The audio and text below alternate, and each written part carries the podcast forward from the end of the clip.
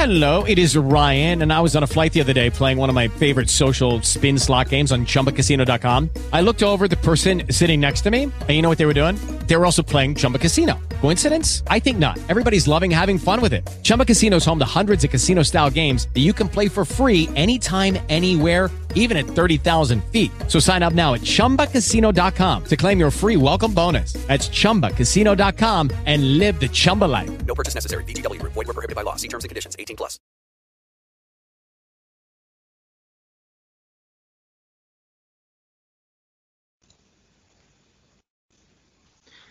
Buonasera a tutti, siamo su Scar F M, il nuovo podcast dedicato alla città di Urbino, al territorio e a, ehm, a quelli che eh, si impegnano e si occupano di tante eh, tematiche di attualità nel mondo di oggi. Eh, noi in questo podcast abbiamo intervistato persone che si occupano di cultura, di economia, di sociale, di lavoro e oggi siamo molto contenti e ringraziamo la disponibilità della segretaria regionale della U I L Marche, la dottoressa Claudia Mazzucchelli. Buonasera dottoressa.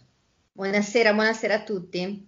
Grazie per aver eh, aderito al nostro invito, eh, siamo molto contenti di poter confrontarci con uno dei maggiori sindacati rappresentativi appunto del mondo eh, del lavoro della nostra regione, del nostro territorio. Prima di eh, iniziare appunto a andare sul merito volevo chiederle eh, anche una eh, diciamo, informazione di carattere così personale. Come è nata la sua esperienza nel sindacato, come, si, come è arrivata diciamo, a rivestire questo ruolo?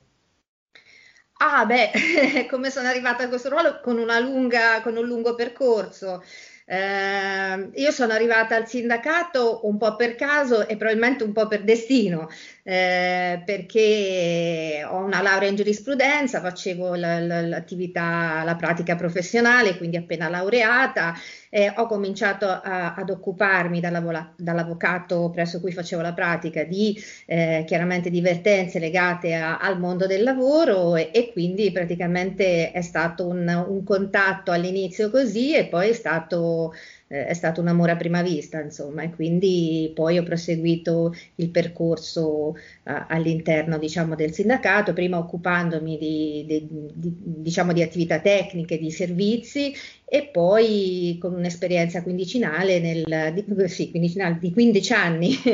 nel, nella scuola, insomma. Quindi mondo come della scuola generale. Che è sicuramente un, uno degli argomenti diciamo, più importanti e centrali, soprattutto anche in questo delicato periodo che stiamo vivendo eh, in questa pandemia. E un'altra cosa interessante che forse può interessare anche i nostri ascoltatori, com'è la giornata, se ci vuole descrivere la giornata di una sindacalista, cioè che cosa, che cosa succede, insomma, perché immagino che sono giornate un po' complicate anche queste. Assolutamente sì, assolutamente sì, è una giornata complicata, ma poi chiaramente va conciliata con, con il resto. Io ho anche tre figli. Eh, per cui insomma ecco diciamo che la contrattazione comincio a farla a casa quindi sono molto allenata insomma nella mediazione e nella gestione del conflitto, quindi eh, diciamo che è un proseguo naturale l'attività nel sindacato, quindi è, è complessa perché comunque Eh, definire lavoro quello del sindacalista è chiaramente non, non, non, è, non è completo perché comunque si è sindacalista e quindi non è un lavoro che ha orari, non è un lavoro che ha, ha un termine. Se ti occupi delle persone non gli puoi dire no, in questo momento eh, ho, ho terminato l'orario di lavoro, se questi hanno un problema probabilmente il problema non può essere, eh, non può essere rimandato, magari comunque c'è la necessità di un'accoglienza e poi magari si risolve nel momento giusto, però la risposta va data subito perché è un, è un prendersi cura, insomma, quindi ecco, è un lavoro complesso ma è, è, è veramente bello. Anche ovviamente eh, un, un lavoro che per, per voi insomma sicuramente è anche una passione, perché ovviamente per, esatto. per essere un, un lavoro che no, diciamo che ti tiene occupato comunque ventiquattro ore al giorno, soprattutto anche mentalmente. E, lei eh, appunto eh, è segretaria regionale della U I L, una donna insomma alla guida del sindacato, e siamo molto contenti anche perché nelle Marche comunque un bel, un bel esempio sia nella U I L che anche in un altro sindacato, nella C G I L ci sono due donne che guidano questa importante eh, realtà diciamo sindacale, quindi è anche un bel, un bel segnale rispetto all'attenzione per, per la parità di genere, una parità di genere che soprattutto, e eh, non posso non, non, non chiedere oggi, insomma, visto che abbiamo eh, da poco insomma, finito di ascoltare eh, il, la presentazione del, del nuovo governo, del discorso di insediamento del nuovo Presidente del Consiglio Mario Draghi, eh, dove appunto ha, ha citato eh, tra le varie cose anche la, diciamo, di, di, di puntare ad una vera parità di genere. Ecco, che cosa ne pensa lei rispetto a questo argomento e se ha avuto eh, modo anche di poter eh, seguire insomma, questa presentazione, se vuole anche commentare eh, un po' queste, questi primi, questo primo approccio del nuovo governo che si è recentemente insediato? Ma sicuramente il fatto che comunque nel discorso di insediamento diciamo di, di Mario Draghi, un discorso importante al Senato per, per avere la fiducia del governo, ci sia una parte dedicata alla parità di genere è assolutamente, diciamo che è assolutamente un buon segnale. Eh, è evidente che eh, la pandemia ha eh, pesato eh, in maniera molto importante in quei, diciamo, in quei settori della popolazione che erano maggiormente a rischio da un punto di vista lavorativo eh, e sto parlando chiaramente delle donne e dei giovani, e la nostra regione, la regione Marche, ha pagato in maniera assolutamente importante eh, diciamo, un, uno scotto alla pandemia in termini di lavoro delle donne, perché le donne fanno probabilmente eh, un lavoro più a tempo determinato, eh, fanno dei lavori diciamo a, ad una qualificazione meno elevata e quindi sono assolutamente più fragili. Però sappiamo benissimo, ce lo dicono tutte le statistiche, sono ormai anni che se ne parla, che eh, diciamo il, il lavoro delle donne non è solo importante eh, diciamo per, per le donne, per la loro eh, realizzazione, per la libertà, ma aumenta il P I L. Quindi una, è, è molto importante non soltanto per le donne ma per tutto il paese, eh, è anche legato poi alla, anche alla, alla natalità. Voi sapete che ci sono i paesi diciamo, dove le donne sono maggiormente impegnate nel mondo del lavoro eh, e eh, lo sono impegnate anche in lavori di qualità, sono i paesi che hanno il più alto tasso di natalità, perché in realtà non è il lavoro che, non, diciamo che eh, determina le, il lavoro delle donne che determina le culle vuote, ma quello è legato all'assenza di servizi e eh, diciamo all'assenza di welfare. Quindi è assolutamente importante che si parli di parità, che si parli di parità di genere, che si parli di lavoro delle donne che permetta alle donne di far carriera con competenze digitali, tecnologiche e ambientali, che sono gli as- asset importanti che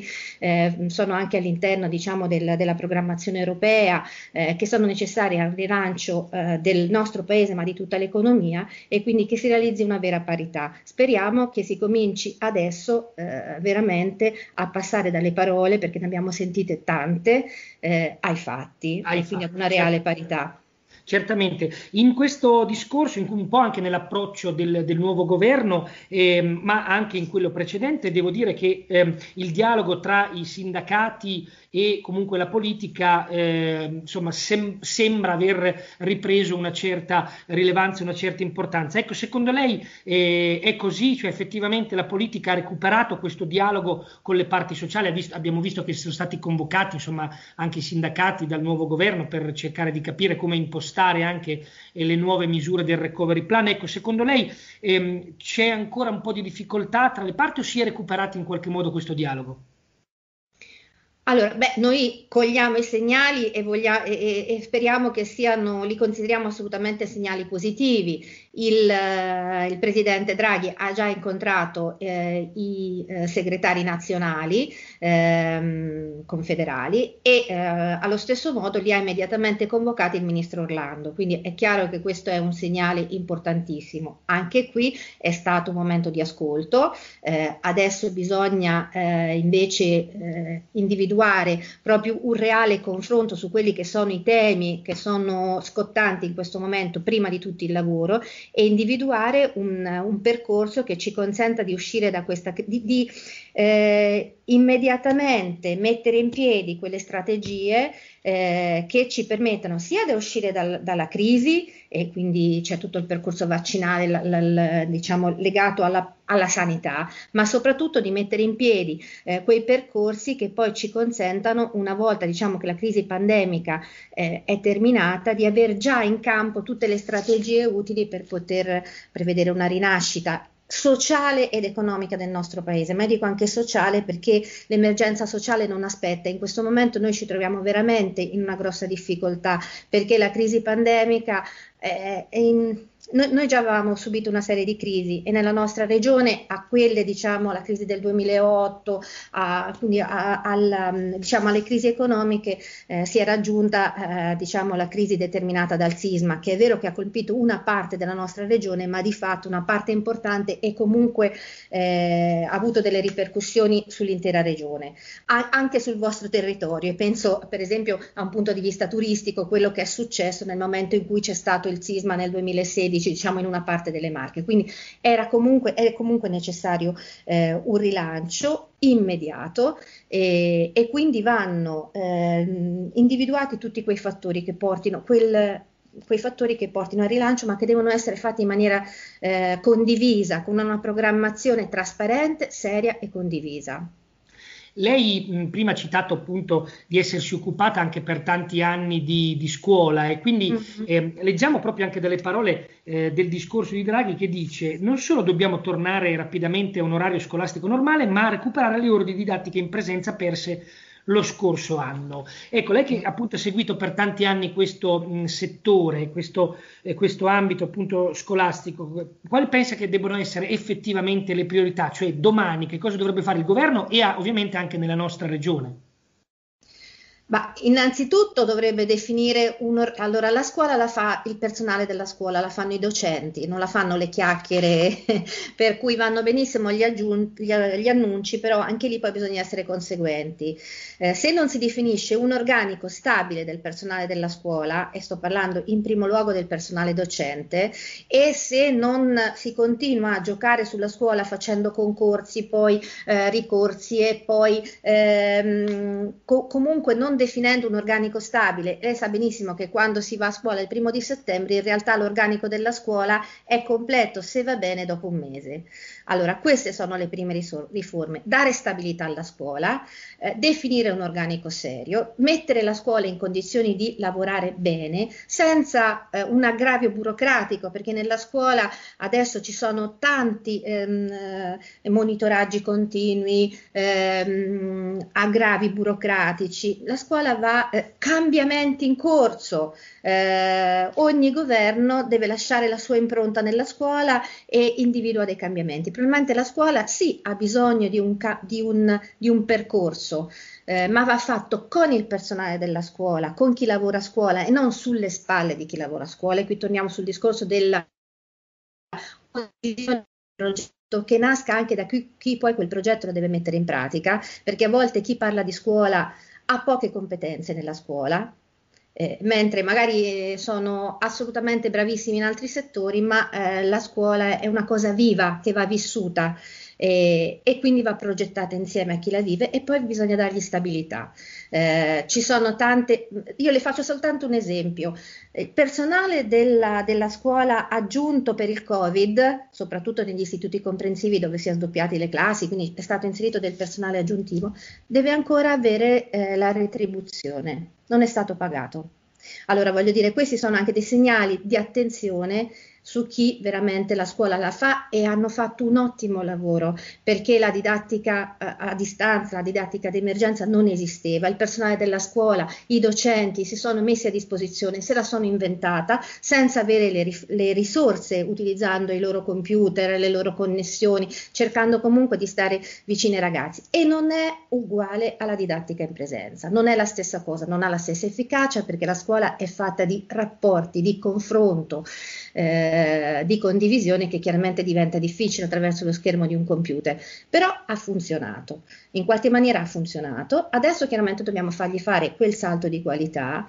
eh, che però deve essere fatto eh, partendo da chi la scuola la vive tutti i giorni e individuando insieme quello che può essere un progetto comune. Quindi un appello, diciamo, che rivolge ad un maggiore coinvolgimento proprio degli operatori della scuola nel processo, certo, anche di, di riforma e di, e di ripresa, come ci auguriamo sicuramente in presenza, ma proseguendo, e sono d'accordo anch'io, anche sull'utilizzo di queste nuove tecnologie che comunque in ogni caso non c'erano e non erano presenti, sono state comunque utilizzate, non sono la soluzione, ma comunque possono essere un aiuto anche per, per, per innovare un po' anche la metodologia. Io penso che indietro non si torna. Questi sono strumenti, e, e vale per la didattica a distanza, ma vale anche per lo smart, quello che è stato definito in alcuni casi impropriamente lo smart working o l'home working, dipende, dipende da come lo vogliamo chiamare e dipende da, dalla sua, diciamo, eh, effettivamente da come è stato, eh, da come è stato gestito. Eh, sono, sono, non si torna indietro, però questi sono strumenti, non sono fini. La tecnologia non è un fine, è uno strumento che deve avere sempre degli obiettivi ben precisi, sia per quello che riguarda la,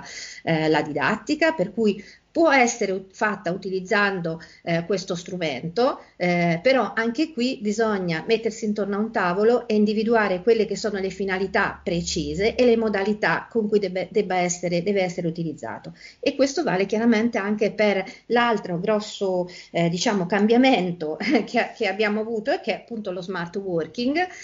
cambiamento nelle modalità, diciamo, di, eh, di, di, di lavoro, eh, che però non è stato reale smart working, lo dicevo prima, perché noi abbiamo semplicemente ribaltato eh, quello che veniva fatto, diciamo, nel proprio posto di lavoro a casa, utilizzando le proprie connessioni, con la difficoltà di gestire, diciamo, la vita di casa con la necessità di lavorare, non avendo degli obiettivi precisi. Lo smart working eh, funziona per obiettivi. Chiaramente c'erano già delle imprese che lo utilizzavano, per, ma per profili elevati, dove si lavora per obiettivi, dove Eh, se tu lavori da casa non sei isolato, non fai un lavoro di bassa qualità, mentre qua si rischia che eh, anche in questo caso siano le donne penalizzate dallo smart working, perché si dice va bene, tu così concili meglio eh, la casa e il lavoro, fai un lavoro di ba- sei isolato, quindi hai, di- hai poche possibilità di carriera, probabilmente anche meno retribuito perché tanto stai a casa, eh, e quindi ecco, dobbiamo evitare Eh, che uno strumento che può essere anche utile, che può andare anche incontro a quelle che sono eh, altri tipi di esigenze, che possono essere quella ecologica, ma anche quella della rigenerazione di borghi, perché chiaramente lo smart working ti potrebbe consentire anche di vivere eh, diciamo in, nelle aree interne, che in, magari... nelle aree interne, eccetera, però deve essere conciliato questo con la con, con il fatto che il lavoro non è solo retribuzione, il lavoro ti dà anche un, un'identità, ti permette di confrontarti con il mondo, ti permette eh, di crescere come persona, ma questo ha, necessita comunque di una condivisione eh, e quindi ecco, anche questo va definito attraverso del, uno strumento che noi abbiamo, abbiamo, che è la contrattazione, perché chiaramente attraverso la contrattazione, che non è solo retribuzione, ma la definizione di eh, diritti e doveri, una condivisione con, con il datore di lavoro, che sia pubblico o privato, eh, di un modello lavorativo che definisce regole e, e diritti, possiamo tra, tra, tranquillamente anche prevedere questo come il diritto alla disconnessione. Ecco, lei prima ha citato appunto il discorso dello smart working, mi sembra interessante questo aspetto, perché volevo chiederle questa, farle questa domanda. Allora, mm-hmm. oggi sembra un po' che il modo anche di, eh, la, la modalità eh, con la quale appunto si rappresentano le categorie sia un po' cambiata, no, rispetto al passato, cioè una volta era molto magari più semplice, c'era da una parte c'era il lavoratore, gli operai, cosiddetti, dall'altra eh, l'imprenditore o padrone, insomma mm-hmm. quello che, che sia, quindi una rappresentazione molto più semplice. Oggi, come lei saprà sicuramente benissimo, la situazione è molto più complessa, molto più, più frammentata. Volevo chiederle questo, facendo una riflessione anche un po' sull'Europa, visto che mm-hmm. appunto si parla, no, di europeismo, eccetera. Ecco, mh, una volta, leggendo un po' anche sul ruolo del sindacato, eh, la, la, la contrattazione è stata spesso vista eh, come un rapporto, diciamo, molto nazionale, no? La contrattazione di cui mm. anche lei, lei parlava, quindi una contrattazione di livello nazionale, quindi il sindacato si confrontava col governo e eh, come si confronta, mentre oggi, essendo forse più eh, la legislazione anche europea, questa cosa forse eh, diciamo ha ridotto il ruolo dei sindacati, secondo lei, oppure comunque ci sono ancora spazi importanti su cui i sindacati possono avere un ruolo? No, no, non lo ha ridotto, lo ha spostato, nel senso che sono estremamente importanti chiaramente i sindacati eh, nazionali. Eh, e quindi diciamo l- il lavoro che fa eh, da un punto di vista, diciamo, ecco, io, io parlo per la U I L ma anche per il sindacato confederale, quindi C G I L, Cisl, U I L, perché poi al di là delle chiaramente delle differenze, del background differente, del, eh, però comunque eh, si, porta, si porta avanti un percorso unitario eh, di, di confronto, di, eh, di, di condivisione, insomma, di, di percorsi. Eh, però in realtà è vero che una, una parte, diciamo, della contrattazione si sposta in, e quindi di questo rapporto si sposta in Europa, ma eh, esistono i sindacati europei, esiste la C E S eh, che oltretutto è a, a guida italiana eh, in questo momento e, e, e soprattutto è a guida U I L, perché il, il segretario eh, della C E S è un, un, un bravissimo sindacalista della U I L. Eh, per cui e eh, devo dire che hanno fatto tanto anche perché eh, ecco, si passasse da, da, dall'Europa della Troica, eh, quella della precedente crisi di governo, del, della crisi economica, eh, quella, diciamo, del rigorismo che non teneva conto de, de, delle persone, della necessità, diciamo, de, delle disuguaglianze sociali, eh, quello di quel rigorismo assoluto che però Eh, di fatto metteva in ginocchio i governi, pensiamo a quello che è successo in Grecia, eh, ha invece un tentativo di passare ad un'Europa dei popoli, ad un'Europa che comunque insieme, pensate anche a tutto il lavoro che è stato fatto sui vaccini, a, a, al fatto che comunque la cassa Covid è una cassa europea, parliamo dello SURE, quindi la possibilità eh, che la, ci sia la cassa integrazione, che in questo momento il, la, la, la grande, il grande problema economico generato dalla pandemia sia stato mitigato dal blocco dei licenziamenti e dalla possibilità di accedere a questa cassa integrazione, che è una cassa integrazione che ha una sua matrice europea, perché il fondo è quello. È Quindi si è, si è, è cambiata proprio l'approccio, la politica, ma è cambiato anche per il pro, grosso lavoro che ha fatto il sindacato a, a livello europeo. D'altra parte le disuguaglianze non sono disuguaglianze che possono essere eh, gestite, già noi ne abbiamo parecchie a livello nazionale, ma eh, comunque le grosse disuguaglianze che eh, ha determinato questa pandemia, ma che di fatto c'erano già anche prima, sono state acutizzate, sono disuguaglianze che vanno eh, gestite e combattute a livello europeo, perché è chiaro che soprattutto da un punto di vista lavorativo, se io ho eh, all'interno dell'Unione Europea dei, delle grosse diversità e da un punto di vista contrattuale e da un punto punto di vista retributivo, eh, è chiaro che farò fatica a, a gestirle. Siamo con Claudia Mazzucchelli, segretaria generale della U I L Marche, e stiamo facendo una bellissima chiacchierata sul lavoro, sulla scuola e sulle eh, prospettive anche di ripresa del nostro paese, e poi anche sicuramente parleremo anche della nostra regione. Volevo chiederle questo, segretaria, visto che appunto lei citava anche un po' il nuovo modo di lavorare, secondo lei dopo il Covid come vede il lavoro dopo appunto questa pandemia, una volta che ci saremo, ci auguriamo presto, ripresi, anche nuove tipologie di lavoro, al di là di, di quello che citava lei, nello smart working oppure home working, cioè ci sono delle possibilità nuove che nascono da questa grande crisi economica e sociale e, e sanitaria ovviamente? Ma sicuramente, sicuramente sì, innanzitutto perché eh, voglio dire, ma questo ce lo evidenzia anche, ce lo evidenzia anche il, um, il programma europeo, quello che poi eh, diciamo per, per l'Italia è stato tradotto nel piano nazionale di, di resilienza, di il P N R, e quindi la Next Generation, che già ci indica degli asset eh, eh, strategici per tutta Europa e per l'Italia, che sono il green, eh, che quindi tutta Eh, la parte legata a, a quella che viene definita eh, la, la,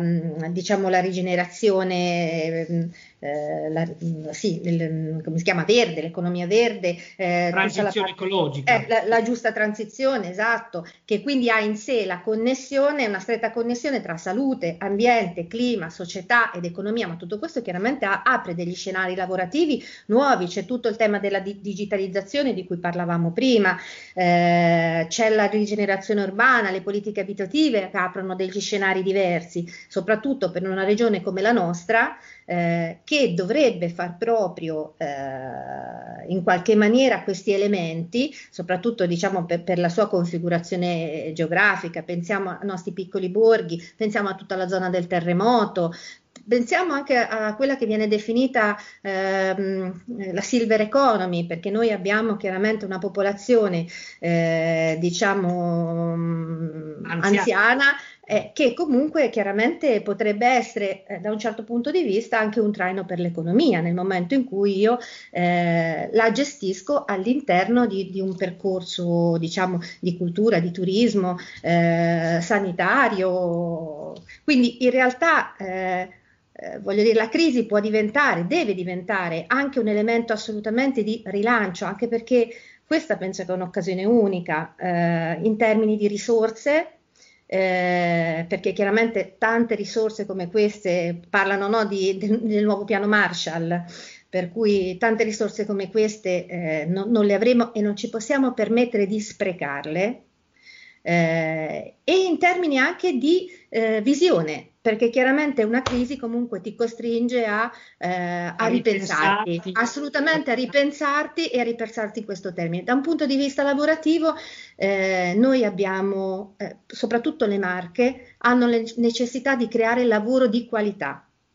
Ecco, perché noi... Avrei interesse appunto a sapere un po' cosa ne pensa rispetto anche, appunto c'è una nuova legislazione e una nuova giunta anche regionale, quindi ecco secondo lei quali possono essere le priorità che dovrà avere la nuova Regione Marche, soprattutto anche alla luce di tutto quello che sta succedendo? Allora, se parliamo di priorità immediate, eh, chiaramente no, se noi non eh, facciamo uscire le Marche dal loro isolamento, eh, voglio dire, già abbiamo un handicap in più rispetto, rispetto agli altri, e sto parlando di isolamento fisico. Eh, quindi trasporti, eh, gomma, eh, rotaia, ferro, eh, aeroporto, porto, in un sistema strategico, strategico che esca dai campanilismi e abbia veramente una prospettiva. Porto di Ancona è il porto delle Marche, eh, va rilanciato bene anche l'aeroporto, e poi abbiamo la, la difficoltà, eh, voglio dire, sappiamo benissimo do, del,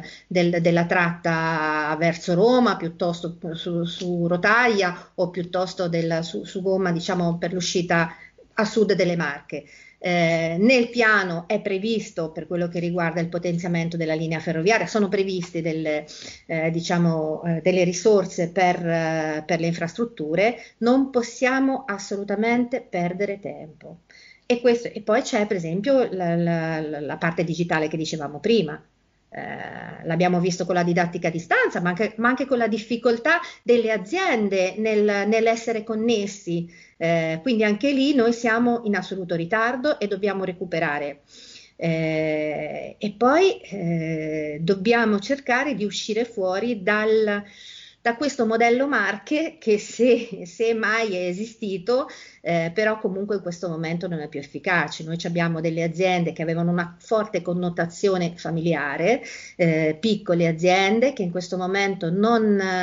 eh, diciamo non sono in grado di reagire alla crisi, eh, perché la crisi comporta, la, la, l'uscire dalla crisi necessita di internazionalizzazione, di utilizzo di piattaforme tecnologiche, ma anche di contaminazione con i centri di ricerca o le università che abbiamo nelle Marche, di innalzare il livello. Eh, quindi ecco, questo secondo me è quello su cui bisognerebbe lavorare, anche qui eh, con un progetto chiaro, condiviso, eh, con obiettivi chiari, an- andando per step, eh, però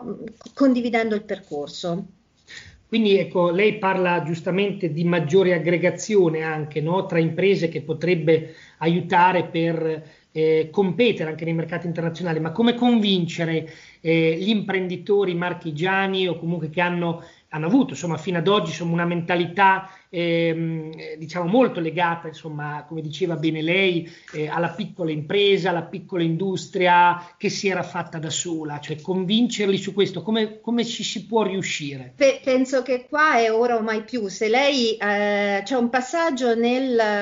nel discorso del presidente Draghi che penso che sia importantissimo, dice proteggere i lavoratori, tutti i lavoratori, ma accompagnare al cambiamento alcune attività economiche. E questo secondo me è assolutamente un passaggio epocale.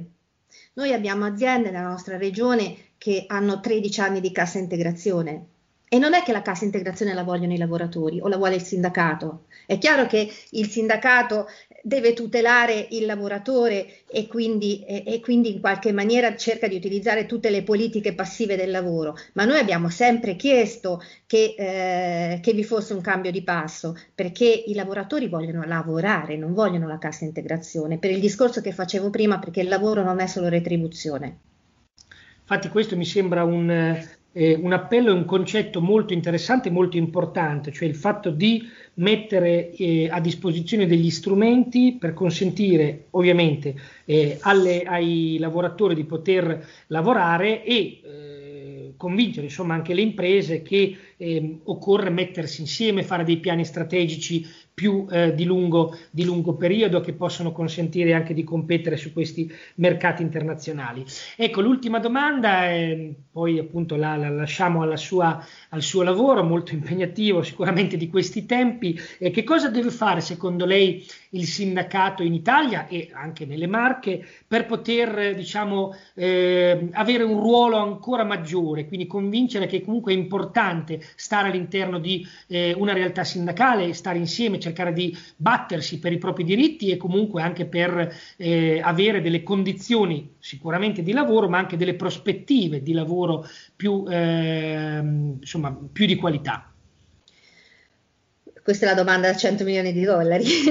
No, allora, innanzitutto io penso che si è passati da un momento eh, in cui c'era un individualismo assoluto, prima della crisi pandemica, ma eh, voglio dire, si era... Lì c'era stato un, un grosso lavoro di smantellamento, non soltanto chiaramente nei confronti del sindacato, ma nei confronti di tutti eh, i, gli organismi intermedi, i corpi intermedi, no? Uno vale uno, eh, eh, ognuno si gestisce il suo percorso, c'è una sorta di democrazia assolutamente diretta, eh, in qualche maniera anche ehm, propagandata o resa magari sem- sembrato, che, che sembrava facile tramite